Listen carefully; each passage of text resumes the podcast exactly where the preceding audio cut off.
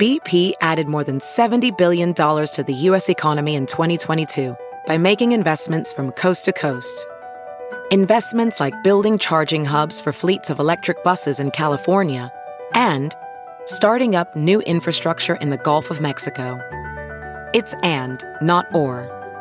See what doing both means for energy nationwide at bp.com slash investing in America.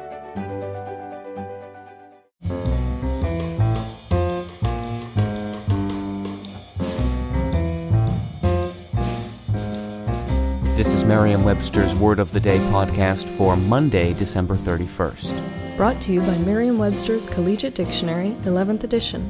Available from your favorite bookstore or online at www.merriam-webster.com. The word of the day for December 31st is pogonip, spelled P O G O N I P.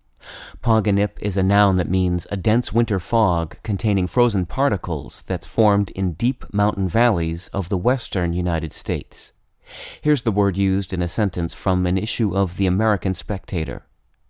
The white wafer sun sports a halo, and nearby hills are veiled in pogonip. Readers of the Old Farmer's Almanac might recognize the odd sounding warning, Beware the pogonip. So, what's a pogonip? In the mountains of the western United States, the fog condenses into tiny, biting ice particles in extremely cold weather.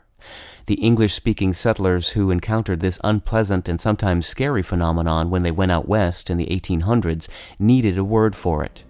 They borrowed the Shoshone word for cloud, payinappih, altering it to Pogonip. I'm Peter Sokolowski, and this was your word of the day for Monday, December 31st. Happy New Year. For more information, visit Merriam Webster online at www.merriam-webster.com.